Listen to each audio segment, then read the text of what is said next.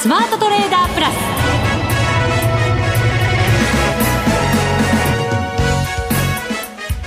全国のリスナーの皆さんこんにちは。内田まさです。この時間はザ・スマートトレーダープラスをお送りしていきます。この方をご紹介しましょう。国際テクニカルアナリスト福永博之さんです。こんにちは。よろしくお願いします。よろしくお願いします、はいさて、日経平均株価、今日は274円53銭安、22,259円79銭で終わりました、はい、昨日も小幅安だったんで、続落ですね。そうですね、えー、まああのー、昨日の小幅安といいですね、うん、あと、まあ、あ今日のこれも中途半端なと言ったらあれですけど、まあ、下落といいですね、はい、えー、ちょっとやっぱりあのアメリカ株、あるいは感染第2波に対する警戒というんですかね。うんちょっとやっぱコロナウイルス絡みのところが上値の重しにこうなりかけてるというような、はい、なんかそんな流れにこうなってきてますよね。今、中途半端と言ったのは、アメリカ、結構な幅で下がりましたよね、ええ、それに対して中途半端っていう感じなんですか、い。やあのよく言うその、ね、大きく値幅を伴って下落すると、あの調整が終わるっていうじゃないですか、短期で。そうですね。ねあの下げ株価がさあの下げてる時に、下げ止まる、その、まあ、あこうパターンとしてはですよ。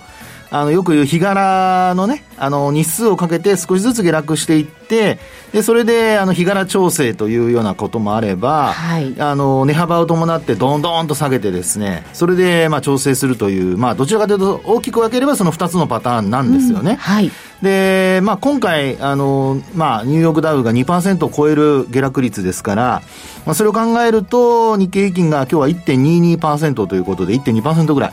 ですので、あのまあ、ニューヨークダウがこれね、調整局面に入ったかどうかまだ分かりませんけど、はい、ちょっと伸び悩んでいる中でですね、あの日経平均株価の下落率、まあ、日銀によるその ETF 買い、これの期待もあるんだと思うんですけど、5番下げ渋って終えているっていうところからすると、はい、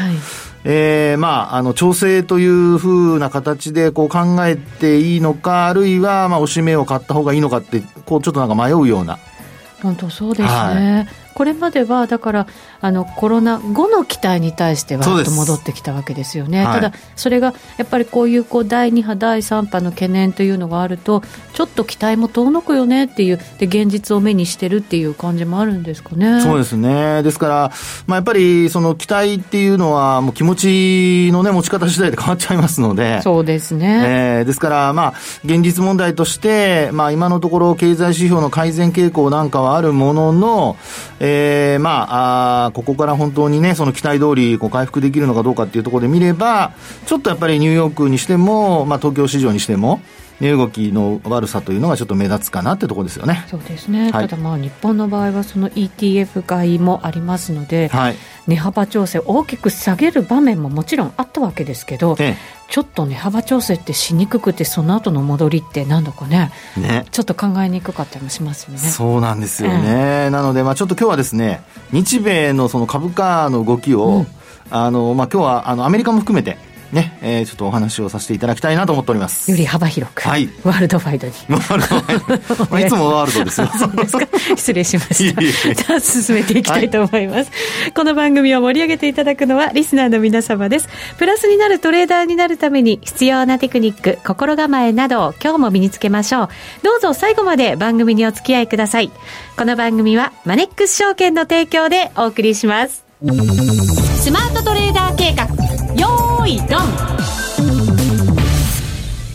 さあ、それでは福永さんに引き続きお話伺っていきましょう。まずは株式市場からです。はい。えー、今日は日米を比べていくと。そうですね。いうことですか？はい。はい。で、あのー、えーと、まあ、ここまでですね、えっ、ー、と、ナスダック総合指数ですね。まあ、こちらの方は、はい、えー、まあ、昨日はちょっと反落しましたけど、はい、えー、おとといまではですね、あのー、まあ、連日で過去最高値を更新。はい。それからあと1万ポイント。これも上回って、まあ、続伸という形にはなってたわけですね。はい。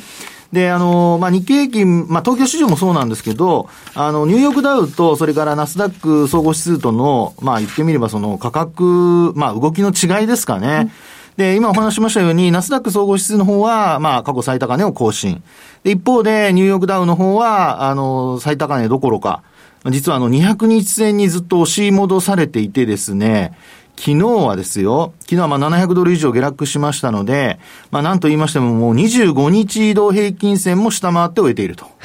いう状況なんですよね。はい、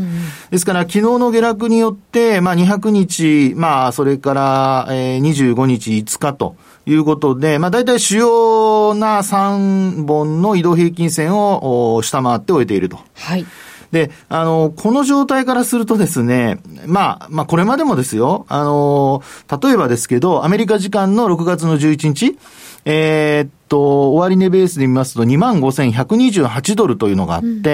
で、ここではですね、その25日移動平均線、まあ、ここにあの、ギリギリ、まあ、接近するような形で、まあ、終えてたんですよね。はい。ですから、あの、明確にその25日線を割り込んだというのは、実はいつ以来かというと、結構ね、久々なんです。1ヶ月ぶりぐらい。えっと、5月のですね、割り込んだ、割り込んだままということで考えると、割り込んだ初日で考えれば5月の13。13、はい。はい。で、そこから3日間ほど、3営業日ほど、25日度平均線を下回っていたんですが、はい、えー、18日の日から25日線を上回ると。うん、で、そう考えますと、5月の15日以来となる、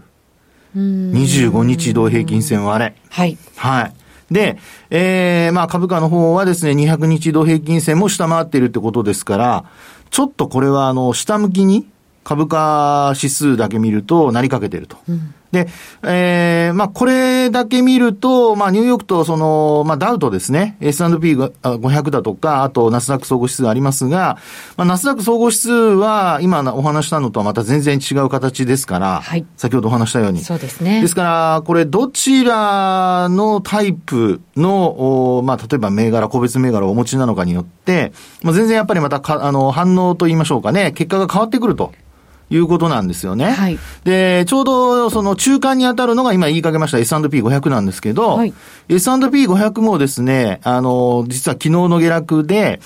えー、っと、25日線と5日線を下回っておりまして。うんうん、で、なんとなくというか、まあ、かろうじてなんですけど、えー、その下に200日線がありますので、あの、かろうじて200日移動平均線上を維持していると。はい。いうことでございます。ただ株価の値動き見ると、やっぱりダウとよく似てますよね。そうですよね。S&P の方がね。えー、で、そう考えますと S&P500 とニューヨークダウというのは、まあ、先ほどお話した6月の11日の安値を下回ると、あの、まあ、今、例えばその値幅で言うとですね、えー、6月、これ終値ベースですけど、6月11日の安値と、それから6月16日の高値。まあ、この値幅で、ここずっと揉み合ってたんですよね。持ち合いだったと。はい、それを6月11日の安値が S&P500 ですと3002ポイントなんですけど、うん、これ割り込むようなことになってくるとですね、ちょっと残念なことに、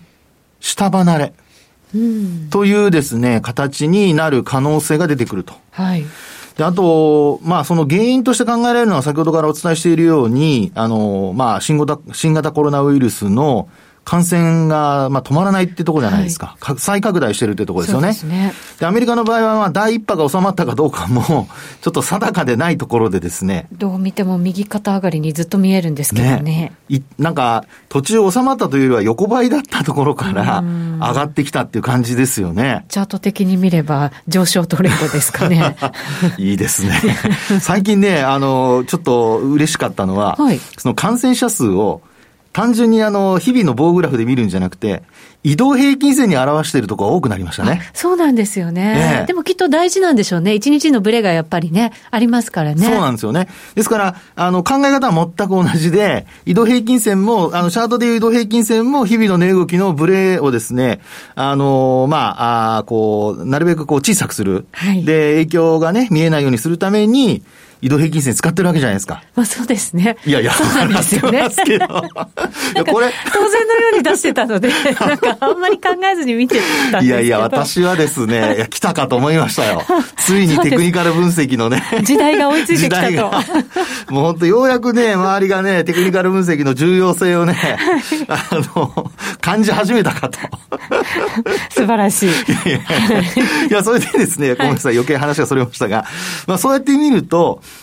その、まあ、移動平均線をですね、25日線を下回るということになってくると、これまた向きが重要になってくるので、はい。今もあの、ちょね、内田さん話ありましたように、あの、上昇トレンドということは上向きで、うん、で、かつ日々下回ったとしても、そのまま上向いてれば、はい。あの、戻ってくるっていうことは考えられるんですけど、えー、今回、あの、まあ、えー、っと、まあ、ダウの方でいきましょうかね。ニューヨークダウの、えー、まあ、25日移動平均線、うん、これね、ほぼ横ばいにはなりかけてるんですよね。で、なおかつ、それを下回ったまま上回れないとなると、はい、これあの、今月のですね、えー、っと、6月の8日、これが戻り高値なんですけど、まだあの25日という期間からすれば、まだだいぶ余裕はあるんですが、うん、高い方が捨てられて、低い方がまあ入ってくるっていうことになると、はい、こう移動平均線の向きもですね、おのずとこれ、上向きから横ばい、そして下向きというふうに変わりかねないんですよね。そうですね。はい。なのでですね、あの、まあ、皆さん、えー、これまでも、あの、一旦下げては戻すというような状況になってましたから、それほどやっぱり心配されている方は少ないとは思うんですけど、まあ、やっぱりあの、S q 5、ですね。で、先週アメリカの方では、クアドラップルウィッチングですか、はい、ね、そういったものがあっ、まあ S q に当たりますけど、ね、はい、はい、日本のね。それが、あの、結果的にそこの値段をなかなか超えられていないということなので、うん、まあやっぱりですね、ちょっと、あの、下方向への警戒も、これまでよりちょっと強めに考えてほ考えておいた方がいいのではないかと。はい。そうすると、あの、やっぱりポジションはなるべく減らすであるとか、ね。で、あと、あのー、まあ、コロナウイルスの関連、まあ、医薬品だとかね、そういったところは逆に買われる可能性があるんですけど、はい、まあ、一方で経済活動、景気敏感株と言われるようなものは、マイナスの動きになる可能性があるので、うん、ここのあたりがね、ちょっと、あの、注意しておきたいなってとこなんですよね。本当そうですね。はい、早くあの、このダウのチャートと、感染者のね、チャートが逆になってもくれるとね。本当ね。ね、いいなと思ったりしますけど、ね、移動平均線で比べてみていただくともいいと思いますそうですね。そうですよよね。早くだから感染者の方がね、下回ってもらえると、ね、そうそうそういいかなと思う。ね、それに比べて日経平均とか、はい、マザーズとか、その辺はどうなんですか？そこなんですよね。えー、で、続いてですね、今度はあの国内では、まあ、ちょっとあの新興市場はですね、後にしてですね、日経平均とトピックスちょっと比較してみたいんですけど、はい、日経平均は今日25日移動平均線下回る場面があったんですが、うん、一応まあ25日移動平均線上なんとか維持して終えていると。はい、で一方で、えー、その、まあ、ニューヨークダウと同じようにトピックスがですね、えー、200日、5日、それからあと25日、うんということで、3本の、まあ、主要移動平均線を全部下回って終えていると。はい。いうことなんですね。うん、で、これも同様にですね、直近の安値で言いますと、東京市場で言えば6月15日の、うん、えー、これも終値になりますが、えー、1530.78ポイント。はい。ですから、1530ポイントを下回るようなことになってくると、まあ、先ほどのニューヨークダウと同じようにですね、若干下離れというですね、可能性が出てくると。で、えー、下離れてくると、じゃあ今度どこがまあ目安になるかというと、もう一応その下にまだ75日線がまあ上向きに、緩やかな上向きにちょっと転じているので、はい。まあ、75日線あたりというのが、まあ、一つ目処にはなると思うんですね。うん、あの、下落が続いた場合ですけど。はい、ですので、あの、まあ、あ例えばですけど、時価総額が大きな、あの、トピックスへの寄与度の高い銘柄、うんそういったですね、ものをお持ちの方は、やはりちょっとこれからのそのトピックス、まあ個別株の積み重ねがトピックスにはなるんですけど、うん、ご自身の銘柄があんまり動きが良くない時には、トピックスに似てるなと思った時には、はい、ちょっと警戒が必要になるんではないかと。ですからまあこの場合でも、まあ利益が出てる方がいらっしゃるかどうかわかりませんが、あなるべくまあ利確をしておくとかね。はい。あるいは、あの、まあロスカットをしておくとか、まあそういったことが必要になってくるのではないかというところです。うん、で、ちょっと個別の話で恐縮なんですけど、はい、あの、皆さん今お話、あの、今のようなお話をしていると、まあ、二番底はそうは言ってもないよねっていうような、あの、お考えもおそらくお持ちだとは思うんですが、実はですね、日経平均採用銘柄で、かつですよ、あの、トピックスに寄与度の高い銘柄、はい、まあ、まあ、有名企業ですが、その会社がですね、今日なんと3月の安値を割り込んだんですよ。うんどの銘柄ですか？これね、はい、コード番号7011の三菱重工。はあ、はい。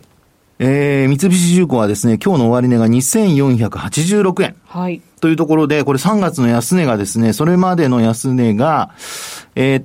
と、これは終値ベースで見るとですね、2529円だったんです。500円台だったんですね。はいそれを今日、まあ、取引時間中の安値で24,086円。あ、ごめんなさい、2486円。うん、それから終値ベースで見ると2520円と。いうところで、えー、まあ、あ少し、このギリギリでなんとか、あの、踏ん張っていたところがですね、えー、っと、2529円ですから、ここと、まあ、ギリギリぐらいのところですかね。えー、まあ、取引時間中は、ザラバ安値を割り込んだというところになってるんですよね。はい確かになんかこう、戻り試して、結局行ってこいみたいな感じになっちゃってるんですね。ね。ですから、この状況でですね、まあ、あの、個別銘柄の、まあ、積み重ねというか積み上げっていう話を今ちらっとしましたけど、はい、この三菱重工なんかが、やっぱりね、あのーまあ、トピックス型っていうところで見ると、やっぱり一番イメージは近いんじゃないかなと思うんですよね。はい。で、もちろん個別のあの、まあ、えー、ジェット機の話だとか、小型ジェット機の話だとかがありますので、あの、一概にこう言えない部分はあるにせよ、ちょっとですね、ここからやっぱり皆さんに、その、トピックスがさらにこうね、えー、形が悪くなって、あと日経平均にも影響を及ぶのかっていうところで考えると、あの、新安値銘柄ですね。はい。今日の新安値銘柄というのを、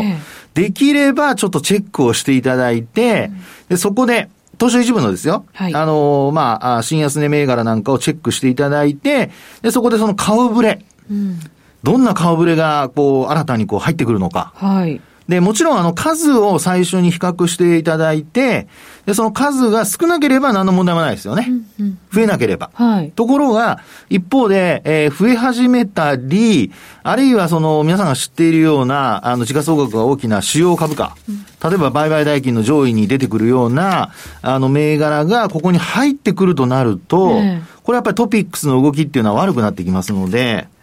そういうところをですね、一つ目安にしていただいて、はい、で、あの、全体相場の動きを、まあ、判断する一つの、まあ、参考にすると。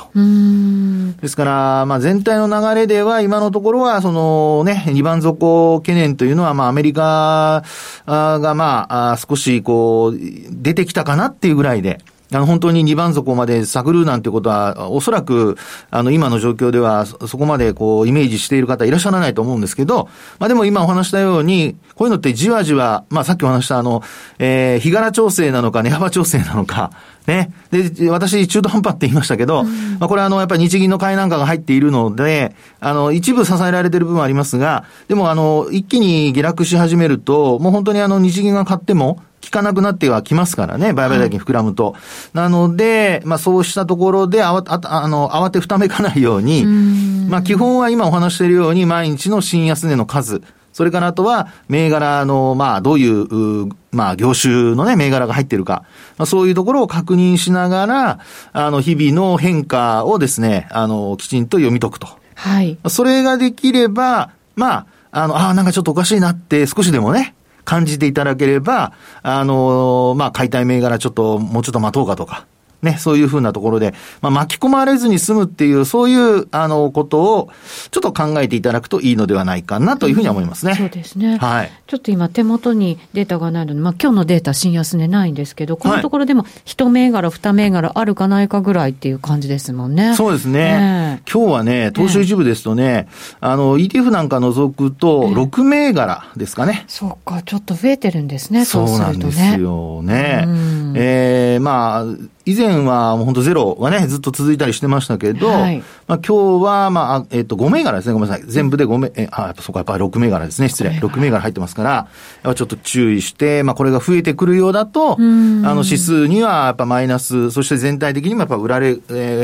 傾向が強まってるというふうに、えー、見ていただくと、おちょっと役に立てていただけるのではないかなというふうに思います。うん、はい。わ、はい、かりました。以上、スマートトレーダー計画、用意ドンでした。日本株投資をお楽しみの皆様。今、注目のアメリカへ投資してみませんか？米国株に興味はあるけれど、なんだか難しそうだなと思っている方。実は、そうではありません。米国株は一株から購入可能。株価は100米ドル以下のものもあり、1万円程度の投資で、あなたも米国企業の株主になれます。少ない金額から投資でき、始めやすいのが米国株の特徴なんです。多くの企業では、配当は3ヶ月ごとに支払われるので、配当金をもらえる楽しみもあります。日本でもサービス展開するアメリカ企業は多く、日本人にも身近になっていることで、米国株投資を始める方が増えています。マネックス証券の米国株取引手数料は、税抜き0.45%で、最低取引手数料は無料。米ドル買い付け時の為替手数料も無料で、次回の見直しは6月を予定しています。マネックス証券の米国株は特定口座にも対応しており、3600銘柄以上の取扱い銘柄をスマートフォンアプリでも取引が可能です。さらに、マネックス証券では、税抜きの取引手数料を最大3万円までキャッシュバックする、米国株取引デビュー応援を実施中。マネックス証券なら、取引手数料実質0円で米国株投資を始められます。米国株なら、マネックス証券。今すぐマネックス証券、米国株で検索。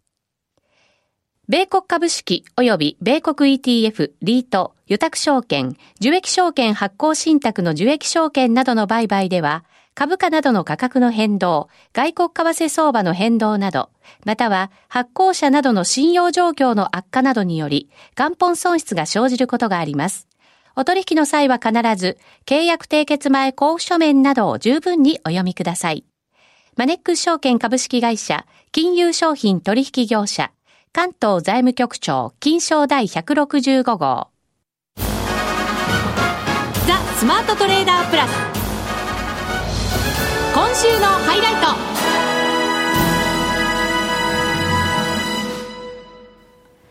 さあ、それでは後半も引き続き福永さんにお話を伺っていきますが、はい。為替見ていきましょう。そうですね。はい。現在ドル円が107円飛び9銭から10銭ぐらいで取引されています。はい。ええー、まあ、為替はですね、ちょっとやっぱ、あの、動きが、まあ、株もそうですけども、ちょっとこう、動きが、まあ、止まってきてると言いましょうか。はい。まあ、あまり、その、活発な動きにはなってないってとこでしょうかね。ただ、まあ、直近では、あの、まあ、ドルが一旦106円の8000ぐらいまでですか？はい。あの、まあ、円高に触れて、まあ、ドルが売られる場面ありましたけども、まあ、そこからは、まあ、昨日、今日と、多少ちょっと戻し気味。はい。というふうな流れになっていると。いうところですね。はい。で、やっぱここをやってみてみるとですね、106円というのが、まあこのところの、まあやっぱり下値の目処っていうパターンになってますかね。そうですね。ええーはい、で、まあちなみに、その、まあ、あ106円前後で、あの直近のさらなる安値といえば、105円の98銭というのをこれ5月の6日につけてるんですよね。はい。はい。で、あの、5月6日につけた後は、その後、まあ本当に戻し補調になって、え、6月の5日まで、109円の85銭まで戻して、えー、そしてそこからまた急低下と言いましょうか、ドルが売られる展開になりまして、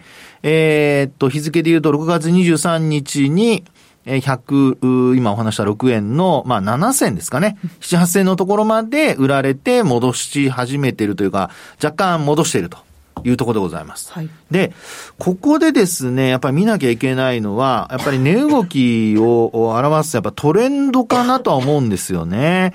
で、持ち合いの時ってどうしてもあの価格に目が行きがちなので、うん、あの、なんかこう、下に向いたり上に上がったりっていうことで、あの、まあ、あその、目先の動きに、こう、目を奪われがちなんですけど、ここでまたちょっと、移動平均線使わせていただきますよ。今日の中心は移動平均ですね。はい。スポット当ててあげないと。地味なんだけど。地味なんだけど、使えるやつということで。はい。はい、で、あのー、まあ、えー、っと、私は使ってるのは20日のね、移動平均線、あるいは指数平滑移動平均線を使ってますが、為替に関しては。はい。はい、あの、そうですね、為替、えー、に関しては。で、あの、今お話しした2つの移動平均線ですね、指数平滑も、それから、まあ、単純移動平均も、両方とも実は下向きなんですよね。うん。で、なおかつですね、あの、価格戻ってはいるんですけど、その下向きの2本の移動平均線より下にあるんですよ。はい。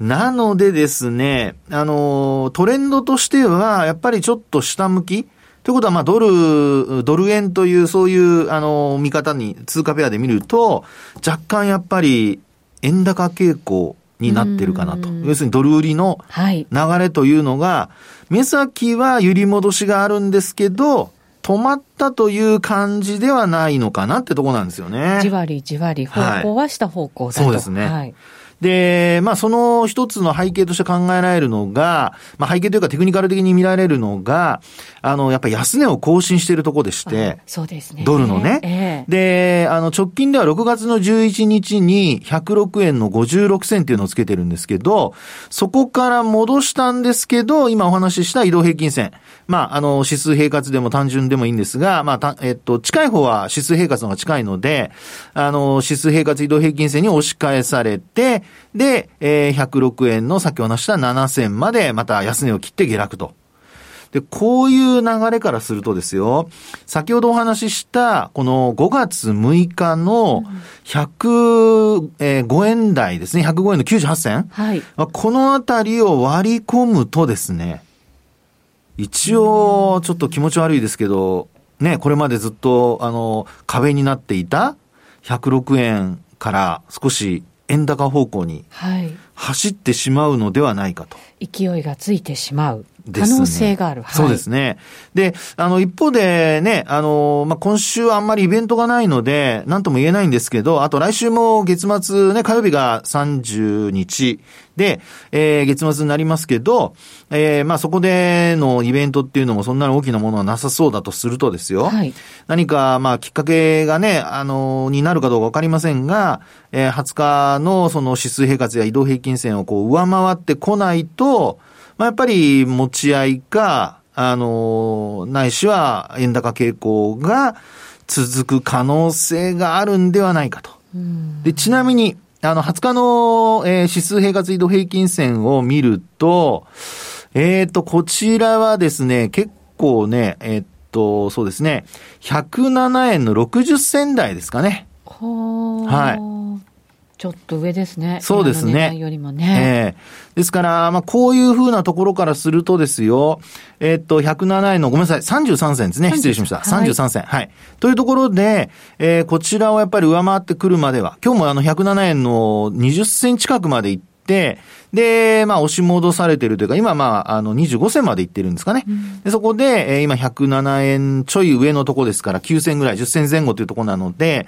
えー、このまま、まああ、今からヨーロッパ時間に行って、で、なおかつ、アメリカ時間、アメリカの方で、まあ、今晩のその感染拡大の報道から、ドルを買う流れになるのかどうか。はい。なんか、昨日はね、リスク回避でドルが買われたっていう、なんかそういう解説が某新聞では見られましたけどそうですか。ええ。なんかね、あの、新型コロナウイルスの感染拡大始まったくらいの時にやっぱりドルが足りないっていう。ところでのドルが見られましたけどね。ねですのでね、ちょっと、まあ、このドルの動き、はい、あと長期金利、アメリカの長期金利の動き等も見ていただいて、うん、えー、まあね、えー、いろんな動き、急激な変動には巻き込まれないようにしていただきたいと思います。そうですね、リスクにちょっと備えた動きも必要だぞという感じになってきている、ね、ということですね。はい、わ、はい、かりました。あっという間にお別れの時間です。ここまでのお相手は、福永博之と内田まさでお送りしました。それでは皆さん、また来週この番組はマネックス証券の提供でお送りしました。